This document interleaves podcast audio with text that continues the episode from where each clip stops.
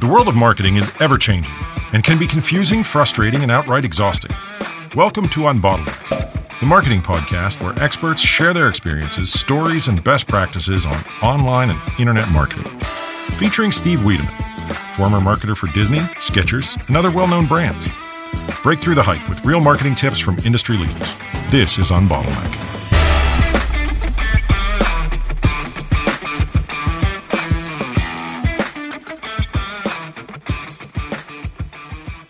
Everyone, this is Steve Wiedemann with Unbottleneck, the podcast that takes you through common problems that marketers have. Digital marketers are challenged with trying to get the most traffic to their website, and our job is to help give you ideas, tips, strategies from the experts in the industry. With me today is Brian Wallace, who is absolutely incredible at digital marketing and works for a group called Now Sourcing. And Now Sourcing helps make the world's uh, world's ideas simple, visual, and influential. He uh, he helped a basketball player get a sixty-four million dollar contract, million dollar contract, and became the sixth highest paid player in the NBA. And we'll share a link to that story later, and we definitely have to talk about that. Now, Sourcing's been ranked by ratings agencies as one of the top five content marketing agencies in the world out of 15,000 plus agencies, with clients that range from Adobe to Twitter. Twitter, what's Twitter, right? Who doesn't use that?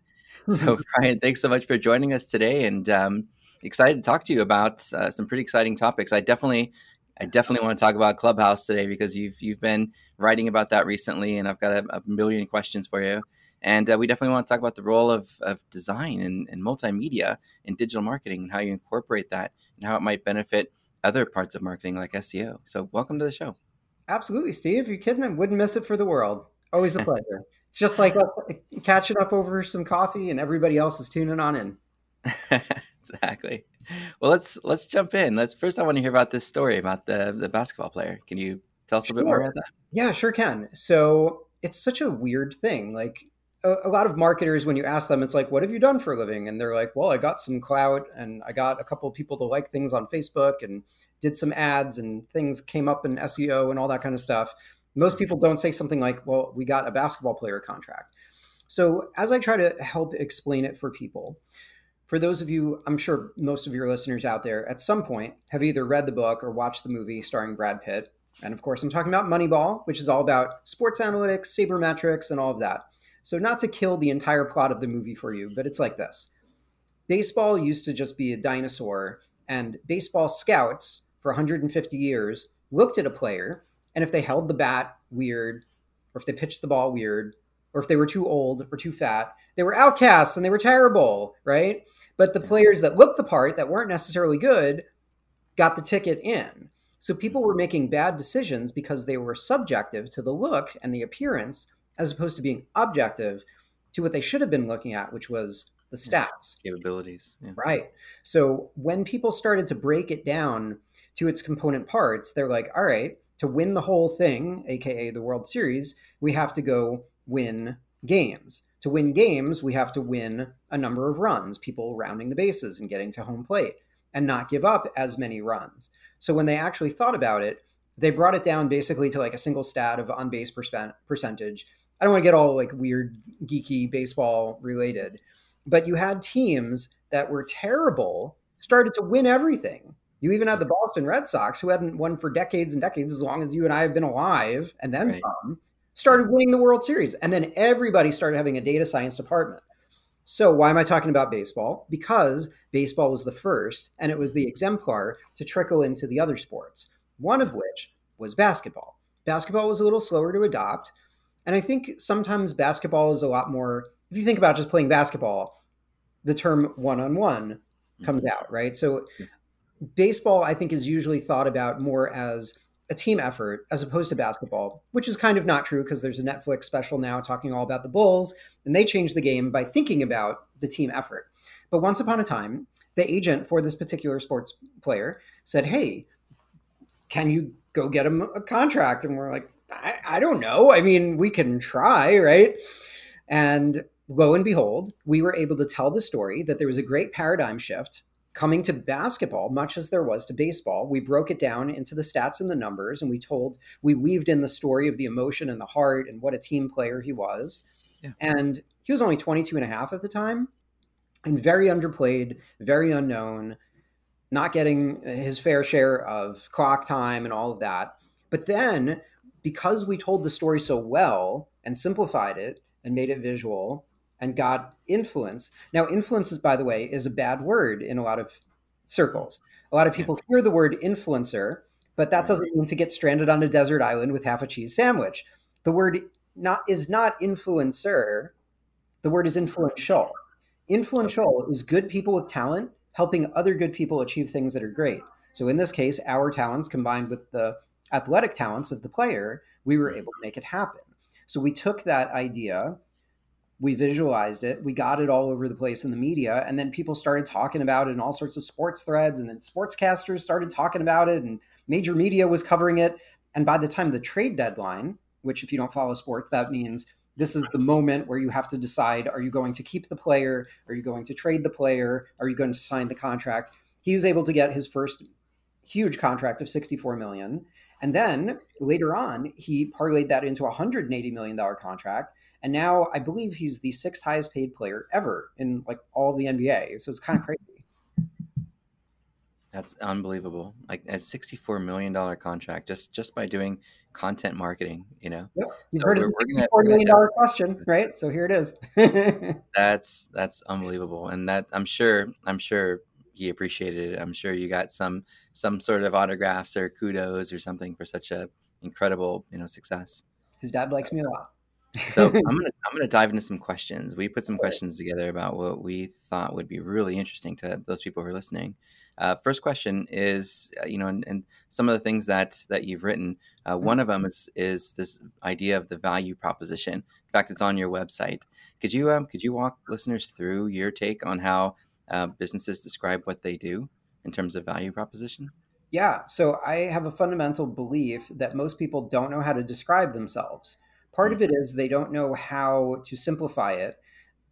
Part of it is maybe they don't like talking about themselves, but there's a difference between ego, which is kind of rooted in evil, and clarity. If nobody knows what you do, it's not beating your chest like what you're talking about me and our accomplishments.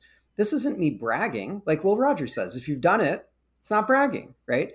So I think rather than over explain things, like you're an SEO, Steve, right? So mm-hmm. I think if you bore people to tears with SEO acronyms, like you're going to start in on a conversation about EAT and core this and that, and it's like, what are you even talking? Are you speaking English anymore? What is going on here, right? so people have a habit.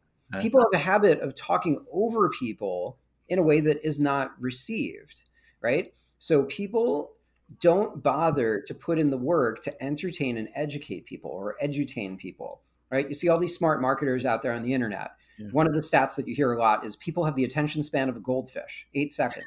I don't know if that's insulting to people or goldfish or both, but I think it's insulting to people. People aren't stupid. People just have a better crap filter because of their brains and their technology than I think a lot of marketers give them credit for. So rather than insulting people and treating them like sheep, what if you gave them hope and value and entertainment? Think about it the same person who's not going to click on whoever's ad and stupid copy that's terrible or brain tone deaf, brain dead in the middle of just stupid words, think about it. So people are clicking off of whatever ad, whatever content, but the same person with the same brain is going to watch, let's say, three, four hours straight of Cobra Kai. Right. Right? Or whatever show you like. Yeah, we, so, we did the whole season in a weekend, I think. So yeah, of course you did. Who didn't? Right? It's it's incredible and it's addictive, just like Clubhouse, which we'll get into in a second. So I think that it's not. It isn't that people are dumb or people don't have time. Like a lot of people, they're always like, "Oh, it has to be a sixty second video. It has to be everything has to be now and do it quick and all that, not to snap in your ear." But you get what I'm saying? I think it's just absurd. It's all about getting the permission because mm-hmm. rather than going stats first, rather than going expert explanation first, simplicity is the currency to get and permission for a longer interval with whoever right. you're trying to get audience with. That's interesting. You know, we, we try to do something similar with some of our brands we'd work with on the SEO mm. side of things. Uh, sure. Uh, we wanted to we wanted to rank for casual shoes, but mm-hmm. what what was it that the person searching for casual shoes really wanted? Right? Were they were they looking specifically just for a word to show up in a in a title tag that said casual shoes, uh-huh. or were they looking for comfortable shoes, comfortable shoes for work and walking? And we we try to understand what what the the fundamental need was of the person who was performing the search, and we'd modify our titles and descriptions that would appear to try to um, to try to solve their problem, to try to actually provide the benefit less than just the search term, um, because we felt that was that was addressing what the real needs were, the intent uh, of the user. And I think I think you're right. I think a lot of businesses uh, do a, a good job of making themselves look great, but when a customer tries to interpret who they are and, and what they're doing, um, they might get the wrong impression. The first impression might be, too big, too expensive, don't want to touch them, right? right? Instead of it being, wow, these guys look really professional and they know exactly what I need, right? Mm. I can just tell they care about what it is I was actually looking for. Yeah, I wanted, we'll go even one step deeper. Yeah, I wanted, um, you know, comfortable shoes, uh, but I didn't realize that I'd have less pain when I did that um, until somebody actually read it back to me somewhere. You know, mm-hmm. like, like uh, less pain and uh, walk lighter or whatever and so it's it's it's interesting when you think about uh, that whole idea of you know not just not just talking industry but talking uh, specifically to the need of the user so uh, you're right a lot of brands really don't do a good job of doing that and we right. speak our own language sometimes too at disney you know we we oh, sold yeah. passports but people search for tickets right so uh, yeah it's kind of a different world yeah i think a lot of digital a lot of seo it's a limited view of understanding of the world and their intent.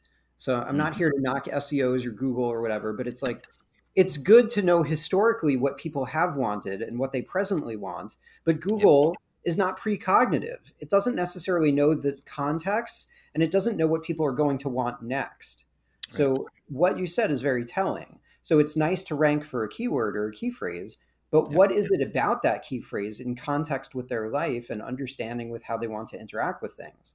Right? Exactly. How do you rank for something that's a brand new industry that doesn't even exist? What if we I were get that a lot. I've actually turned down clients simply because I was like, "There's there's no demand for this. There's no keyword yet. There might be, you know, in a few years, but you're so way ahead of what people are even thinking yet with this thing you created that there's just no volume for it right now. And we could do it, but you're just not going to get traffic. You're better doing more social ads and paid ads and things like that, you know? But I, I don't know about that answer, right? So how can you do ads if you don't know what words are with it? Well, it I would be display and audience types. It'd be, you know, more, uh, yeah, display ads, search. Yeah, you're right. Search, search ads and, and organic search, unless you have keywords, there's, it's me, flying blind. Yeah, right. you can do you can do more like uh, affinity targeting and some things to try to see if you can introduce mm-hmm. yourself to a new audience. But if somebody's searching for product X and you're showing them product Z, um, you know they don't have an immediate interest in it. If they do click that search result, it's going to be right. An impulse more than anything. So I think the visuals and the you know the in markets um, uh, affinity and and related audiences would probably be the best way to go if you were to do that. Um, yeah. And speaking of, of those, you know, banners and, and display ads, one of our mm-hmm. questions actually had to do with, um, you know, basically, how do you see uh, as the current evolving role of graphic design in general and multimedia in digital marketing, public relations, and um, you know, all, all forms of inbound marketing? Yeah, so I think as much as I was just talking about how things are the past and let's look at the future, instead of looking at the future, let's look at the past. There's a, a great book called Be Like Amazon, Even a Lemonade Stand Can Do It. And they talk all sorts of different things about Bezos and Amazon and all sorts of interesting strategy. Something that they talk about in the book that I find fascinating that I think about a lot. Somebody is asking Jeff Bezos a question that they're talking about in the book. And it says, I don't really understand why everybody asks me what's going to happen in the next 10 years a question that I'm not asked a lot of times, but I should be asked is what's going to stay the same over the next 10 years? And when you yeah. figure out what that is, then you can grow all sorts of things incredibly. So he says, I can't imagine a moment where people are going to be like, I don't want fast free delivery or a huge amount of selection or low prices. So by focusing on the things that matter and warehousing and shipping and I'm sure you see the airplanes and the trucks everywhere you go, like Amazon's just yes. running everything on the street and everything drones in the air on the way. yeah. and drones and it's a, it's a whole new world. So I think that uh, to answer this question of what's coming next, let's look at the unfortunate reality of what the web actually is. Mm-hmm. So as much as we're all looking about the bleeding edge, augmented reality, cool, amazing thing, and drones and 5G and every wearable, and it's going to interface, you know, Elon Musk is going to have it like interfacing with our brain, and don't worry, everything will be fine. The internet sucks. The internet is not that sophisticated. So if we go mm. back a generation or two in time, at the dawn of like the whole dot com boom, in 1999, when I was just a spring chicken, just coming out of college a few years in, already in the, going in, already in the digital space. Mm-hmm. I remember that whole world fell over. Why? Back then, seven percent of the United States had broadband internet. Seven, mm-hmm. single digit. And what are we talking about broadband? You probably wouldn't even be able to stream Netflix. We also did not have smartphones, right? Mm-hmm. We didn't have GPS on our phones. So we couldn't build anything. We couldn't have built Uber back then. We couldn't have built Netflix back then. We wouldn't have GPS data. We wouldn't have all these different technologies. So people have to understand the limitations of web servers and bandwidth and all of this is why, because a lot of people, it's like, really? You're still making infographics in the year 2021? And I say, do you understand that there are websites that you can barely even display images that run some of the most powerful websites in the world. So a lot of stuff on the internet, sadly, is held together with bubblegum and scotch tape. So yeah. we have to work with what works before we go crazy and think ahead into everything. That being said, um, about what you're saying about digital marketing, public relations, and SEO, I feel that we just turned 14 as an organization back in August, whatever month it is now, you know, coronavirus. So I'm about August 20. It's Blur's Day, Brian. Yeah, Blur's Day. Thank you. I call it Sunday. People are like, Sunday?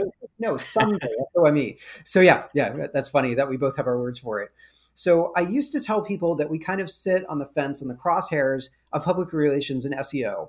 And up mm-hmm. to a few weeks ago, I just said, I can't talk like this anymore because it doesn't make sense. Because I like things that have to do with PR and I like things about SEO, but I'm kind of not either one of them. I'm my own weird thing. So let me explain. The media has a very interesting problem right now. Everybody's at home and all the page views are going skyrocketing. For those of you who are not watching video, eh, that's me making a line graph going up with my hand. And a lot of their advertising revenue is going down because there's companies that are out of business or waiting and they don't really know and all that. So what do you do when you're growing like crazy and your money's going down? You cut the fat, right? Except you cut the bone. So they throw out a lot of their writers and all of that kind of stuff. So rather than saying that I'm sort of this weird PR, SEO, blah, blah, blah, rather than overcomplicate your brain, basically, like, I am the media right now. So sometimes the media is like, what you have is awesome and we don't have time to do it. And yeah, here you go. Go have a news column. Mm-hmm. So I think that interjecting that sounds like a threatening word, but being helpful to the media and the readers and the clientele is a, a, special place of magic that is having a moment like I've never seen in the past. Right. So harnessing the power of what's worked into today and should continue to work along with some of the trends of what's happening in our modern world. And and images are, are part of that. I, I remember when we first met, it, it seems like it was probably six years ago now, but mm-hmm. you um you designed this unbelievably incredible infographic for I think it was the the New York um, city page for Sparefoot. I think it was Sparefoot, and um, yeah. and what was what was magical about watching, I started to reverse engineer a little bit about what you were doing, and I saw this this amazing infographic. You'd you'd beaten the top brands for self storage in New York. You just you crushed them with one single page, and and I remember talking to you, and you're like, no, I'm I'm not an SEO. But I looked I looked at what you had done. You one you you created this amazing image that was so helpful to users when they got to the page.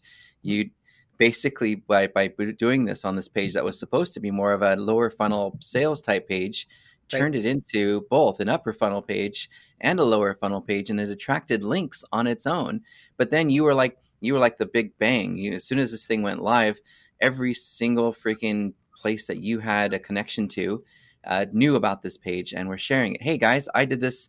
Uh, we just did this really cool infographic. What do you think? And then I went to another group, and you were saying the same thing in a different way to a different audience. And um, and some of those groups that we're you know jointly connected to, you were all over them and engaging with the people. But instead of just saying, "Hey, check out this page," you were you were sending messages that were, "Hey, I'm part of this group and I need your help. Please take a look at this." Not just, um, right. "Hey, look at this and link to it." It was it was this this magical thing that you did that just blew up everywhere that that um, that I could see. And you probably I probably only saw about five percent of where you actually communicated. Um, and in doing that, within within a few months, that page had, had attracted a ton of links of its own.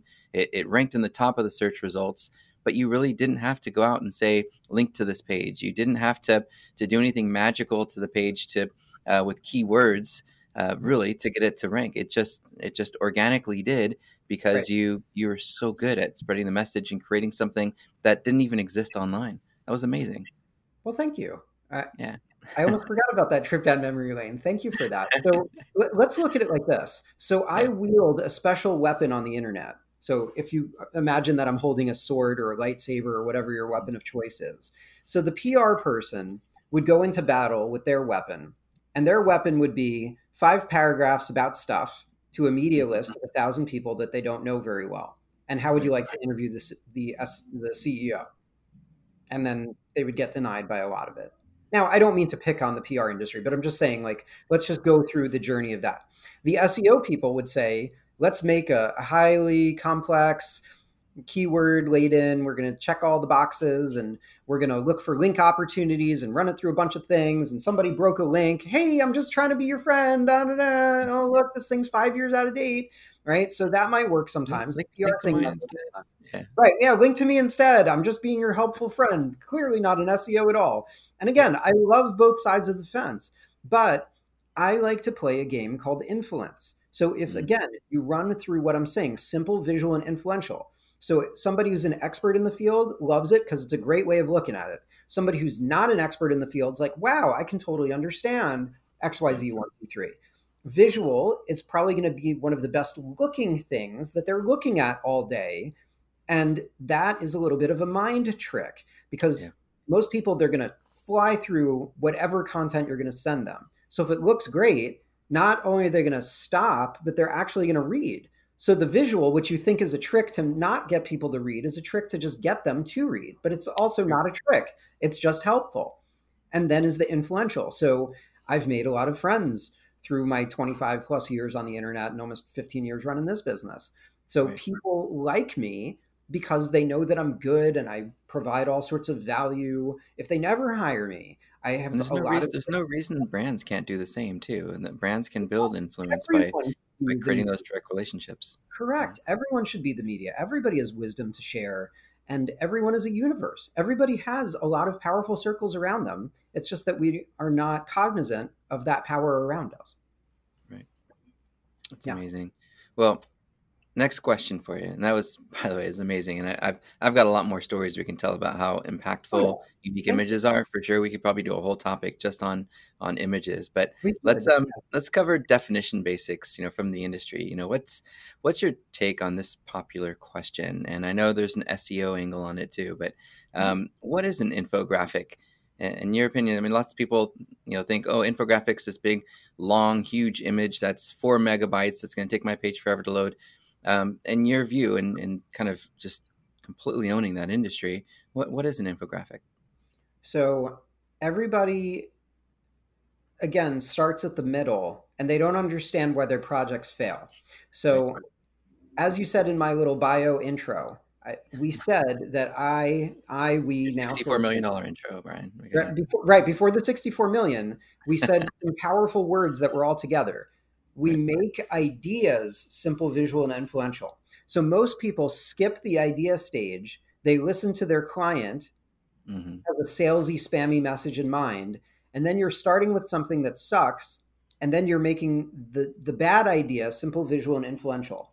Here's what happens when you empower bad ideas: you make them shinier, but they don't reach the same level. The mm-hmm. thing that people fail the most and it's not necessarily keyword research, it's more interestingness level. So take a piece that we did that helped a, a, place get acquired by GoDaddy, and it was all about how Amazon makes its money. Okay. Now, we could have started in the middle of the conversation and talked about third party sellers. The problem with that is it's not very interesting to most of the world. But how Amazon makes money, unless Amazon goes out of business, is going to be in style and cool. And I could share mm-hmm. that like it just came out yesterday instead of a few years ago forever, right? Because it's such an interesting thing. I can't wait to hear what happens next. We did that a similar thing like that for WordStream back when Larry Kim was running it before he sold it to Gannett. All about how Google makes their money. Not here's a keyword tool, blah, blah, blah. No, invert that funnel. Why would you start by selling? Who are you going to win over with that? So people have bad ideas, uninformed ideas, safe ideas, incremental ideas, too salesy. Otherwise, it's just going to look like an advertisement. So I think that is the biggest thing. You mentioned size. I don't understand why a file has to be four megabytes. Learn how to do better optimization. So sometimes that can be achieved. And this isn't a whole design class, but sometimes that can be achieved through a JPEG file. Sometimes that can be through a PNG file. And there are mm-hmm. also more advanced photo files that have been innovated over the last decade or so, such as the WebP and the HEIC files. Right. Also, you can break it up. So, in fact, yeah, search engines recommend using the new file formats too. So it makes it makes a lot of sense to do that. The problem is, I think a lot of businesses um, have their their nephews, their cousins, or the same right. person who's been doing web right. development for ten years, who's not uh, as savvy with some of the newer technologies because they're set in their ways on how they do web mm-hmm. design and, and, graphics and and I know I know for a fact whenever I bring up the term infographic and SEO uh, a lot of peers will will cringe. Oh, Matt Cutts years ago said infographics aren't a great way to get links because all the links have the same patterns, and it's not a. But at the same time, it's the one thing we look at more than anything. And I don't, I don't read blog posts as much anymore uh, because I just don't have the time or the, the energy, and it's just text after text after text and paragraphs. I see an image, and like you said, I, I immediately resonate with it if you want to quote Google, what's Google's basic guideline for content? Make stuff that people like. Yeah. So, like, if we're, yeah, I mean, I think Matt Cutts was basically saying bad infographics are bad, but you know what else? Bad infographics as a link building technique is bad. Infographics to provide great content that attract links is great. Exactly. It's just a vehicle like anything else. So to damn it as a medium is just silly. Yes. Right. Awesome. I love it. Well, let's let's run to the next question because I I, I love infographics. I'll, I'll have a billion more questions. Um, so yeah, this this is kind of a tough one with infographics. You mentioned file sizes and file types. Um, special considerations uh, for infographics, such as um, how they're presented on mobile devices. Is there is there um, a, a, difference um, in how um, on how users respond to infographics if they're on mobile? I mean, do they have to pinch and zoom in, or are there ways to to kind of work around that? Sure. So I think pinch and zoom is great. And I think just the way that a person naturally scrolls is great. Because if you're doing a video, they're going to scroll past your video. But if they're scrolling while you're doing an infographic, they're actually scrolling into your message. So that's one thing to think about. Also, and then I think let's go to the next question. There is a size limitation to my knowledge. I don't remember off the top of my head what it is, but I'm pretty sure on uh, on iPhone and Safari, there's actually a size height limitation. So be careful not to go too high or your graphic might not be displayed. So just always have size considerations. Interesting. I never knew that. Yep. Um, what what kind of software is involved? You know, and when your team's putting together uh, information and, and production, what what what type of um, what type of software has been helpful in, in helping you guys and your team to you know produce some of these amazing pieces of content? Sure.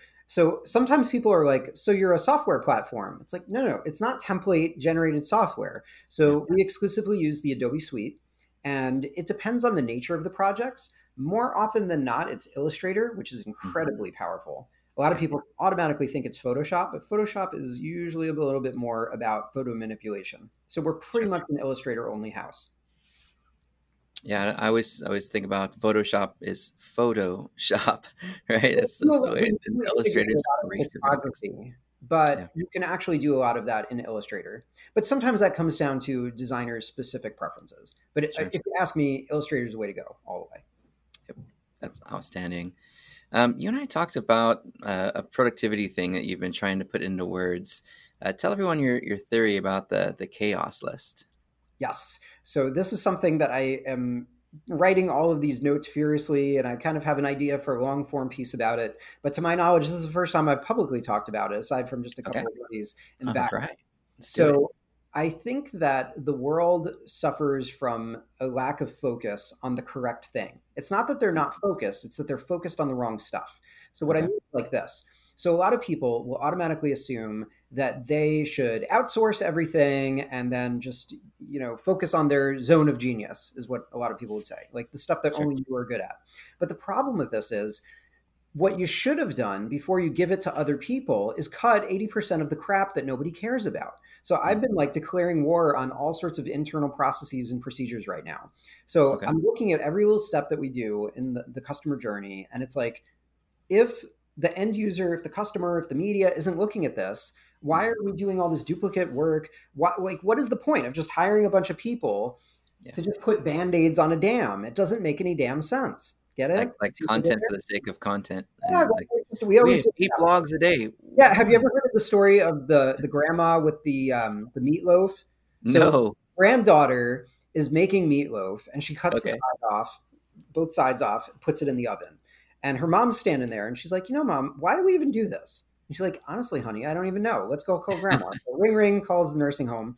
Grandma, why do we cut the, off the ends for the meatloaf? And she's like, "Hey, you dummies! I had a small oven." So I think a lot of people just inherit all of these clunky, stupid processes. And I think Right. certain things can be automated, but more important than that, I think certain things can be obliterated. So right now, I'm kind of on a whole war path where I am trying to simultaneously build better ways of doing things and Mhm. also trying to conquer a bunch of stuff while the world is quiet. So I think there's a lot of moments throughout the day where we can do deep, uninterrupted work, whether that's research and development, whether that's learning more about Clubhouse, whether that's transformation internally in your process. So right now, as a for instance, I've been really obsessed with Airtable to completely redesign the way we do things instead of have a bunch of clunky Google Docs that don't connect to each other and give you no insightful intel. Like Right. pick a direction, right? One can change the future, one you're digging around in the dirt. Doesn't make any sense. So I feel for me, I have been trying to get up earlier than ever to just kind of take on the morning. So I, I'm just like brain on fire lately, where I I feel like I can't even sleep one more moment because I'm just so excited to make a big difference about it. And this is our year, COVID or That's not, amazing. this or that doesn't matter.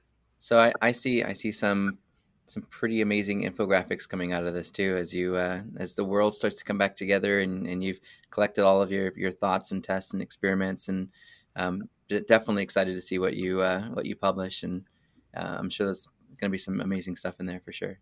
Thank you. Yes. So this is the one I know everyone's been waiting for, and you all hate us because we're supposed to talk about Clubhouse a little bit today, and uh, I waited to to the end to share this amazing, hopefully, um, updates on what we know about and what Brian has been doing.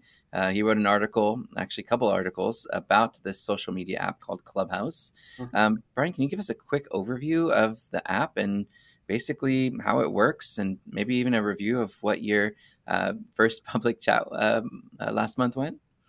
Sure. So this is an app that is audio only, invite only, and iPhone only.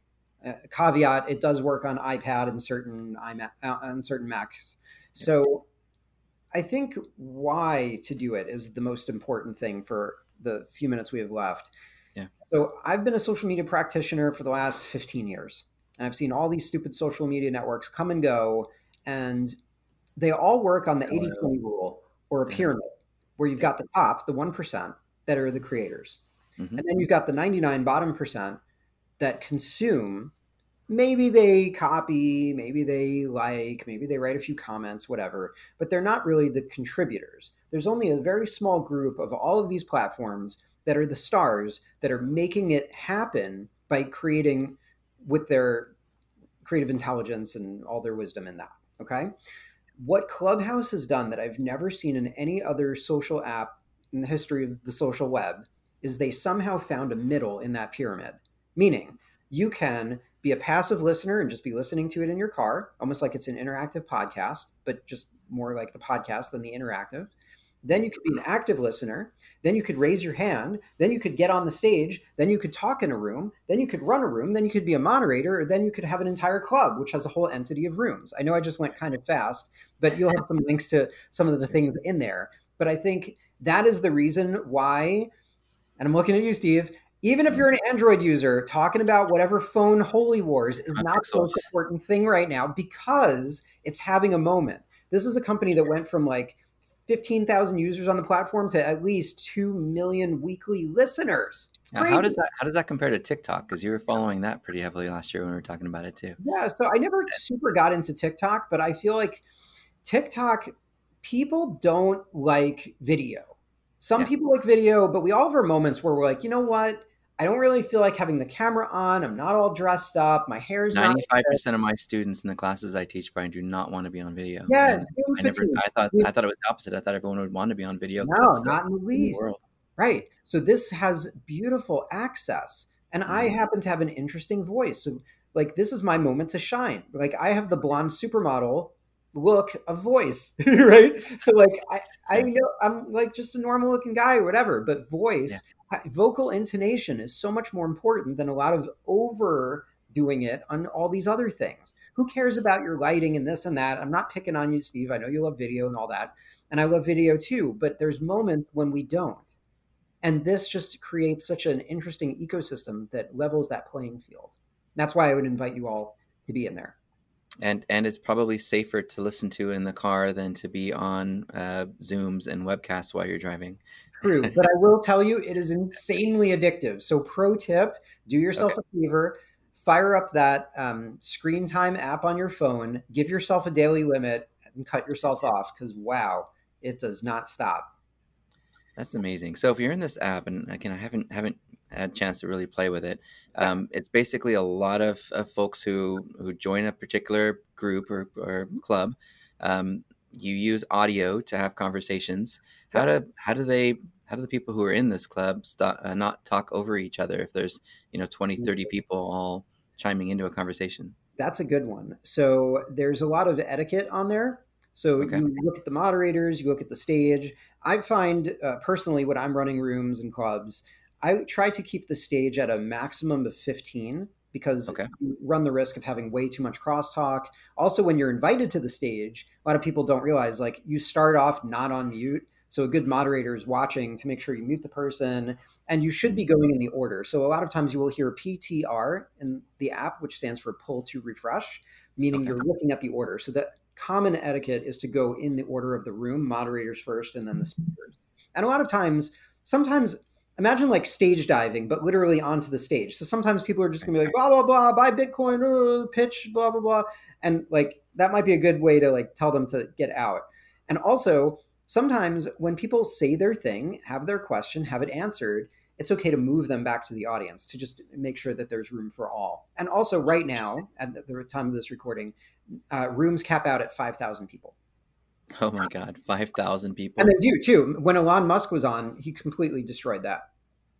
He, he crashed the internet, basically. Crashed oh, yeah. It was, it was out of control. yes.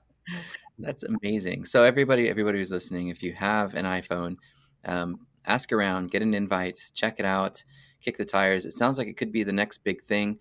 Um, I don't know that you have to skip TikTok entirely. There's still a lot of audiences that do like video, and and it is creative and it's still fun. We haven't figured out how we want to use it, you know, with our brand yet, but we know we need to have a presence there, even if it's just sharing something once in a while. Uh, but Clubhouse is it's more interactive. It gives you a, a, a podium that you can use to um, you know share and voice opinions and and um, collaborate with other experts. I think um, I think we have a, a lot more we're going to learn from Clubhouse as it continues to expand and hopefully go to Android if they're listening to this and and uh, you know being a little prejudiced against us, us Pixel users um, and PC users. Uh, you know, give us Android users a chance. We want into, um, but uh, but yeah, I'm excited to see kind of where it goes. And and for you, what's what's next for you on the horizon this year? Aside from continuing your your chaos list and um, you know, sort of weathering the storm. What's what's on the agenda for uh, for Brian Wallace? Man, I, I, think that chaos list is really a thing. But I feel like this is my year as we're going to into our 15th year of business of clarity. Last year in August, I really got very intentional. I've shown you our capabilities deck. So I've really been just focusing bit by bit just to really stand out at our key strengths as opposed to saying, oh, we're sort of SEO, we're sort of this and this and that, just not holding back and just right. Really leaning into that. And I feel like there's been a lot of clarity and refinement. And a lot of people have noticed, like a lot of people are like, wow, you're really showing up different this year. Wow, you're really taking it on and this and that. And I see you're over here. I think something, and I'll leave you with this. I feel like a lot of us as marketers, we try a thing, right? We try SEO, we try Google ads, we try Facebook ads. And I feel like a lot of businesses get stuck doing one thing. And I think if we think of a diamond, a diamond sparkles because it has facets. I think when you focus on all of the internals and all the digital transformation, all the externals in the world, when you figure out how to put all those things together in alignment, that's when you sparkle and shine, as opposed to let me just lose my mind on Clubhouse, right? Uh, that's part of why I have a, a time restriction on it, because otherwise nothing would ever get done. Makes total sense. Well, Brian, this has been super incredible. Thank you so much for taking time today to hang out with us and to help other marketers understand a little bit more about what they could be doing with digital media, with graphics, uh, hopefully encouraging them to try out Clubhouse. Um, and if, if someone wanted to work with you, what's the best way they could get a hold of you? Sure. Just reach out to nowsourcing.com and I mm-hmm. spend a lot of my social time, obviously, on Clubhouse, but also LinkedIn. So find me out there at Now Sourcing. Awesome. Guys, it's been another episode of Unbottleneck. Thanks for listening, and we'll see you on the next show.